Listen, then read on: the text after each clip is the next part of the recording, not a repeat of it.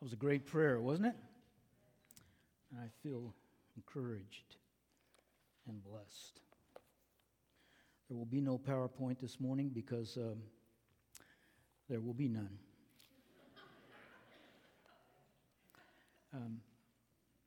It's a long story, and I won't even tell you. I will tell you one thing, though. Anita and I are just totally blessed. And when we hear those words that you say, Joe said them, Dane said them, our family, your family. We feel like this body of people have wrapped us in their arms, have held us close, have provided for us, have encouraged us, have shown us the fruit of the Spirit in so many ways. And we are very encouraged by that. So I just wanted you to know that. Sometimes we don't say thank you enough, but thank you, Christ Community Church, for your love and kindness to us. And we just look back and say, wow, wasn't it wonderful that God gave us an opportunity when we least expected it? And that, even better, that we followed through. Because the blessing was waiting. It's just like Abraham. God said, go to a place that I will show you, and then you will receive the blessing. And we came here, and we have received the blessing. So thank you for that. So let me just add my prayer to Joe's, and then we'll start. Father, I just thank you this morning. Forgive me of my sins, Lord. Help me to speak the word in truth. Speak the word that has impact, Lord. We ask you to be here with us this morning because these are such important times. And we thank you for this time now in Jesus' name. Amen. Amen. So, there's another pulpit. Did you guys know there was another pulpit in the foyer back there? I didn't know if it was a pulpit or an apartment, but maybe I need to bring it up here and look at it a little bit. I don't know. I didn't mean to say that, Joe. I asked God to refrain from.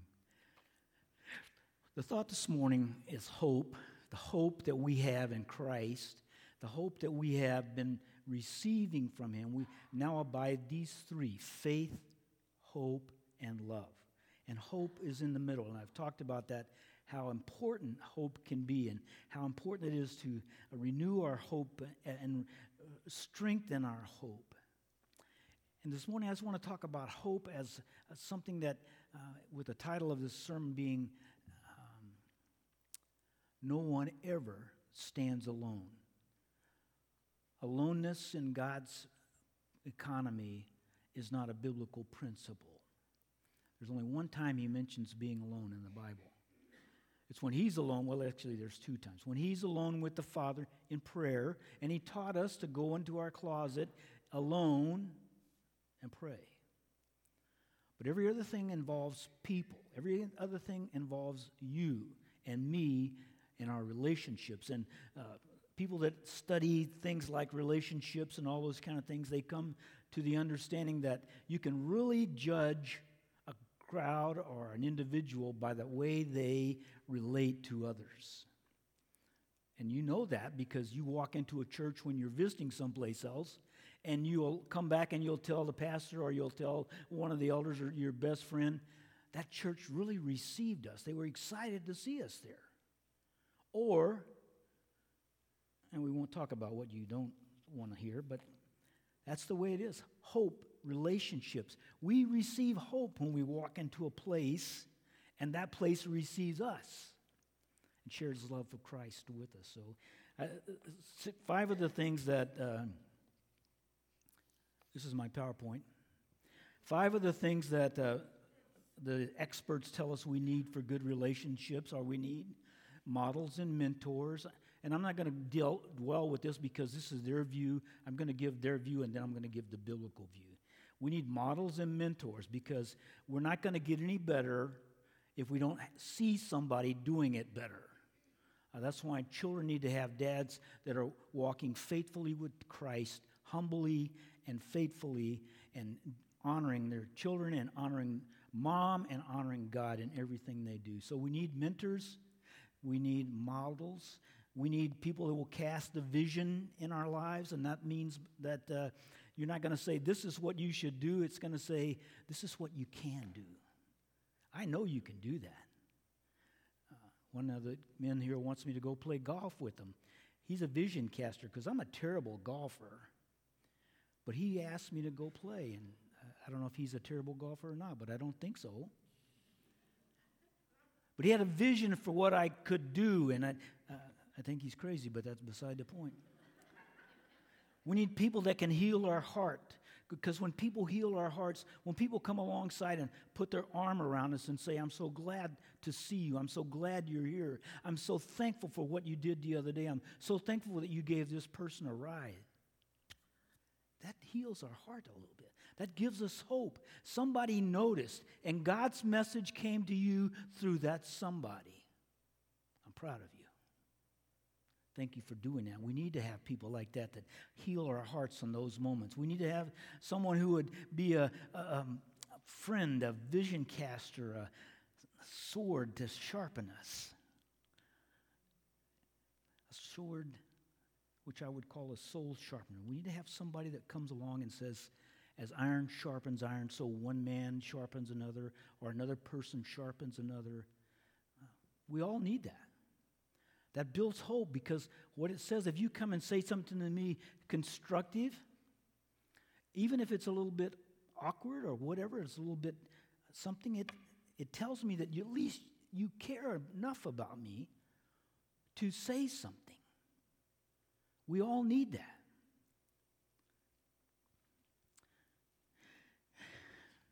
Finally, we need someone who will, the experts call this a tail kicker. Someone who will kick you in the posterior and get you moving. We all need that person.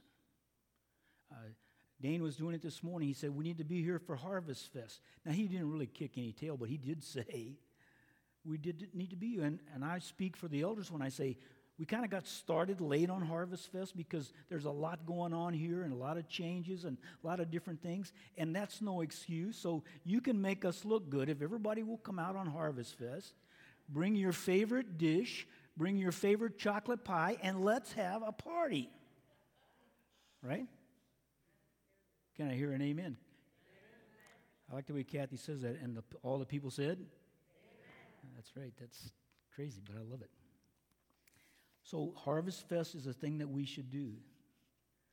You should be hopeful, because tomorrow night, we're going to have our first search team meeting.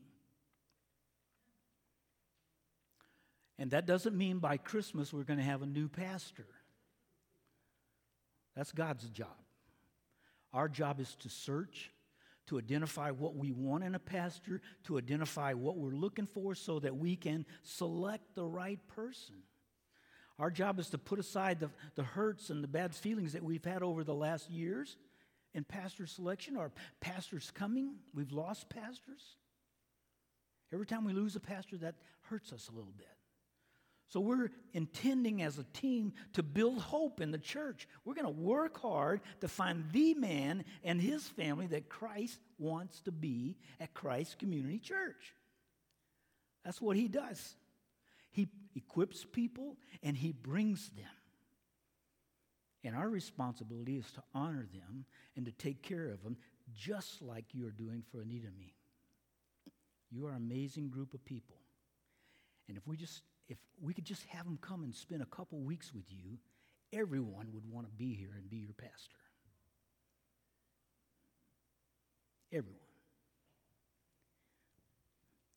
Now, where was I? If you want to open your Bible, I'm going to show you what Jesus says about hope and relationships. So if you want to open your Bible, no PowerPoint, I've already confessed that. So open your Bible to Luke chapter 10.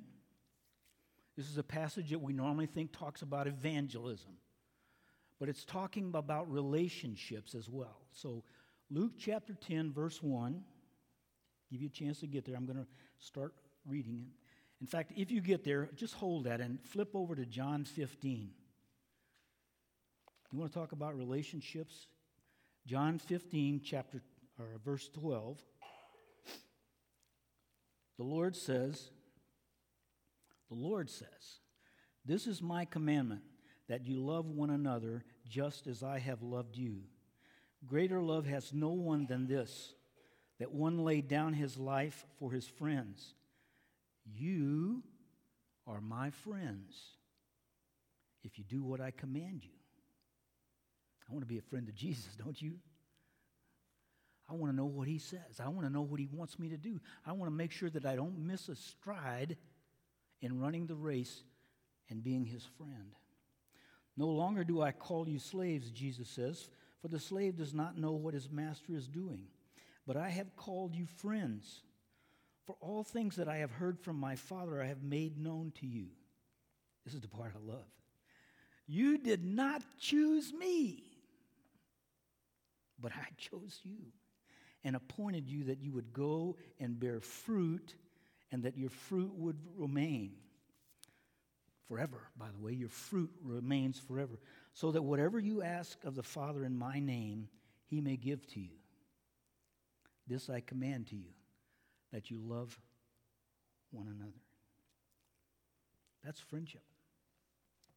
You love one another. You don't see somebody walking down the aisle and switch to the other aisle so you don't have to walk by them. You take their phone calls. You have a kind word. You model grace and mercy and forgiveness. All those things that are so easy to do, right? No, they're not easy to do, but they're so important for us. Jesus says in Luke chapter 10, "Now after this, the Lord appointed 70 others," and it could have been 72 others. I think there's a lot of textual evidence for that, but 70 others. "And he sent them in pairs ahead of him to every city and place where he himself was going to come. And he was saying to them, 'The harvest is plentiful, but the laborers are few. Therefore, beseech the Lord of the harvest to send out laborers into the harvest. Go, behold, I send you out as lambs in the midst of the wolves. Carry no money belt, no bag, no shoes, and greet no one on the way. Whatever house you enter, first say, 'Peace be to this house.' And if a man of peace is there, your peace will rest on him, but if not, it will return to you. And the inclination is that you will know. Stay in that house, eating and drinking what they give you, for the laborer is worthy of his wages. Do not keep moving from house to house. Whatever city you enter and they receive you, eat what is set before you, and heal those in it who are sick, and say to them, 'The kingdom of God has come near to you.' But whatever city you enter and they do not receive you, go out into the streets and say, 'Even the dust of your city, which clings to our feet, we wipe off in protest against you.' Yet be sure of this, that the kingdom of God has come near." And I just want to say, there's a couple of points here in this passage. It talks about relationships. The first relationship is we have a reminder that in this passage that it's not good for man to be alone. It says in Genesis chapter 2, verse 18 or 19, "It is not good for man to be alone." That means it is not good for man to be alone. If you tried to read that in the Hebrew, it says it is not good for man to be alone. Because it is not good for man to be alone. There is no such thing as a mountaintop church with one person. We can have moments like that, but that's not the way God intended it. The way God intended it was in Hebrews 10, 24 and 25, he says, "And let us not forsake the coming together, as is the habit of some," assembling together, he calls it. "And even more as you see the day draw near, you encourage one another when we're together." You encourage. I had a guy I'll tell you that later. He says, and to make the first point, he says, "And the Lord appointed 70 others." The Lord appointed you. You know that from 1 Corinthians 11, 1 Corinthians 12, 1 Corinthians 7, that the Lord appointed you. Ephesians 1, Ephesians 2, the Lord appointed you. Romans 9 or 10, all things to work together for good to those who love God, who are called, appointed according to his purpose. relational purpose. Love God. Love one another. And then he sent them in pairs ahead of him to every city and place where he himself was going to go. He appointed, he sent, they went to every place that he was going to go. They were paving the way for the gospel to come. That's what God does. I continue to tell you, I will respond to you every time. You are not here because you want to be here. You are here, well, maybe so. I mean, really, I want to get in out of the code. You're here because God appointed you to be here. God called you to be here. God says your gifts and talents are important in this church. Your gifts and talents are important in this church.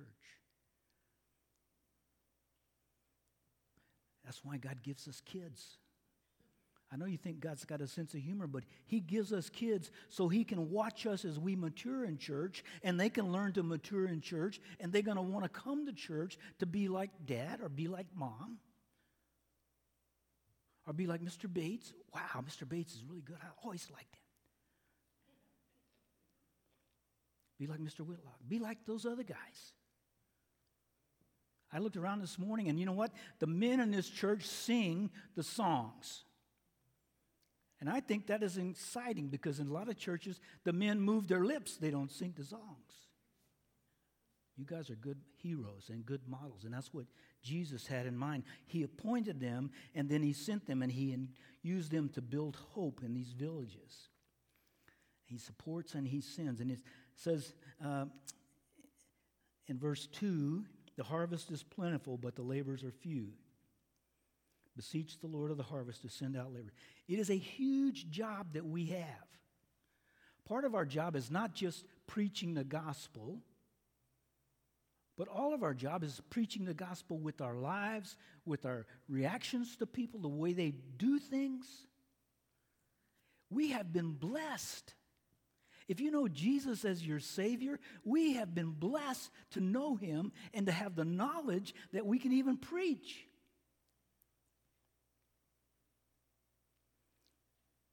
If I get out on the golf course and I play terrible, and I'm tired of using myself, but I'll do it one more time, and I play terrible, my attitude, my actions say what kind of Christian I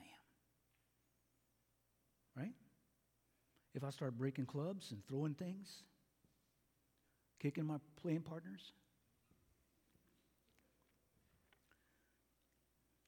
God knows it's a big job, and he didn't pick you because you couldn't do it. He picked you because you could do it, because he knew you could do it. He will equip you to do it. God says that there are vicious obstacles. He says this in verse 3. Go, behold, I send you out as lambs in the midst of wolves. Vicious obstacles with teeth, with heads that butt, with attitudes that crush, with words that can hurt. God says, don't be afraid. I've been there. I had all that happen to me and worse. I stood on the cross and they still were yelling at me.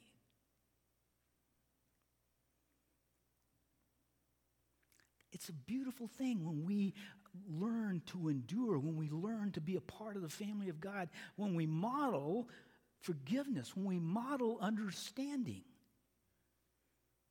Beloved, our nation is in a terrible place right now because our nation is divided on so many things. And I just choose to remind you of one thing this morning. What did Jesus say? If we are divided, the house cannot stand. As for me and my house, we're going to serve God. And he says, love one another. Love your strangers. Love your neighbors. And I have strong opinions, and that's very difficult sometimes. But God says, if you my friend, you will do what I command you. Builds hope in me when I see that I'm doing that once in a while. I say once in a while because I'm not perfect. There's vicious obstacles. Then he says, don't go unprepared. We read in verse 4, carry no money belt, no bag, no shoes, and greet no one on the way. He didn't say go naked. He said, don't take a bunch of stuff in your suitcase that you're going to have to worry about. Wear your clothes, wear your sandals. Go do it. And the only way we can do that with confidence is our relationship with Him. I trust Christ to hold me no matter what. We're going to go to Christ Community Church in Princeton, Illinois. Whoa! And we've seen them on TV, 4 of them. But God saved the best for last, all of you. And He said, just go there. And we're talking on the way up here. What are you going to do when we get? We don't know these people. We don't know what they're going to do. But now we do. Now we'd come again if you ask us. Because when we came, we said, peace be on this house. And peace was in this house. And we had to not go unprepared. We brought the things that we thought we'd need. But we knew we were on a mission. We knew we didn't need to worry about our things. We didn't stop to chat and focus with other people. We just came where God said go. God says that. I love that. It's confidence building. It's hope building. Surrender to the peace, he says in verse 5. Whatever house you enter, first say, peace be to this house. And if a man of peace is there, your peace will rest on him, but if not, it will return to you. Stay in that house eating and drinking what they give you, for the laborer is worthy of his wages. Do not keep moving from house to house. Surrender to the peace. Surrender to the fact that God is paving the way, and the way we know that is if we feel that peace. We feel that welcome. We don't feel resentment or hard feelings or anger. We don't get the feeling that people turn their back on us because they're sorry we're there. God sends peace before us, and He makes it obvious. And He said, do not keep moving from house to house. Establish yourself where I've given my peace and continue to build on that. They're going to feed you. They're going to give you something to drink. They're going to ask you tons of questions. Because you're fun to be around. Because they want to know you better. Stay there. Share Christ's peace. And it's the same what he says about the city. Whatever city you enter and they receive you, eat what is set before you. And heal those in it who are sick. And say to them, the kingdom of God has come near to you. Cities are that way too. Cities can be, you can feel cities. You ever have that experience? You can drive into an area and feel that city, I believe. When we lived in Alaska, my wife and I had a pastor who used to say, we want to have this community so washed in the blood of Christ, so committed to the rules of Christ, that a band like one of those crazy bands like whoever, if they came in on a train, they wouldn't dare get off the train. Because they would know this is not their place. If they flew in on an airplane, they wouldn't get off the airplane because they would know this is not their place. This is God's place. And we're going to live and model and bring hope to people that come here, not abandon them to have their own way or do what they want to do. Nothing is more comforting to me, whether I'm at home, whether I'm visiting with you, it's just an need in me. Nothing is more comforting than feeling the peace of God, knowing that He's there. He's in the middle of that conversation. He would approve of what we're doing. That's Christ. That's Christ. It's just amazing. I'm not going to say anymore. Nothing is more comforting than having a friend. There's the most terrifying thing about not having a friend is being alone. You've all heard the stuff that's been done, the surveys that have been done about little babies that are not hugged or cuddled when they're young and they're in the nursery. Nobody picks them up and loves them and cuddles. They have a terrible time. They resist that. They resist being alone. They want to be held. They want to be cuddled. And friends will always be there for you. They will build your hope. Sometimes they will hurt your hope because they'll say something that you weren't expecting, but they will build your hope. They will help make the work lighter, and they will defend you from vicious, teeth-bearing obstacles. And they may be God's response to your need. You may have a need that you're not even aware of, and one of those friends will come alongside and meet that need before you are aware of it. That's what friends do. A saying that I learned a long time ago about friends and peace. Not that, but a friend knows the song of your heart. And when you get down and lose the words, they will sing it back to you. That's a friend. They know the song of your heart. We've all been down that place before. And then somebody comes along and shares something. And your hope just goes like this. And you know God sent that friend to give you that hope. Singing the song of your heart. Jesus said he is our friend when we do what he has commanded. And he is our friend forever. We will never, ever, ever be alone.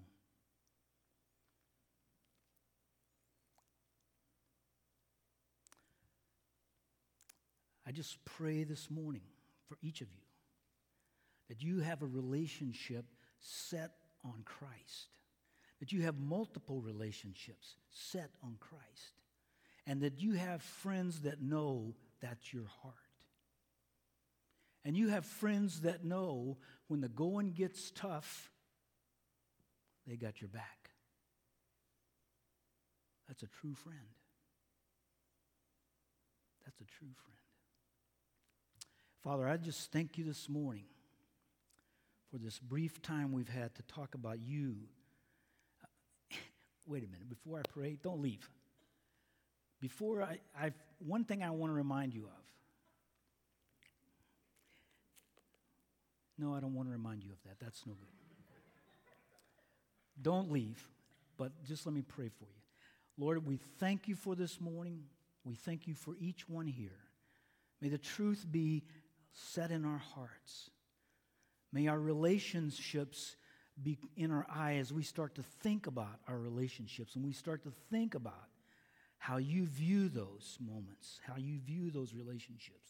Help us, Lord, to be faithful, to do justice and to walk humbly with you. Help us to be a friend, because the best way to have a friend is to be a friend.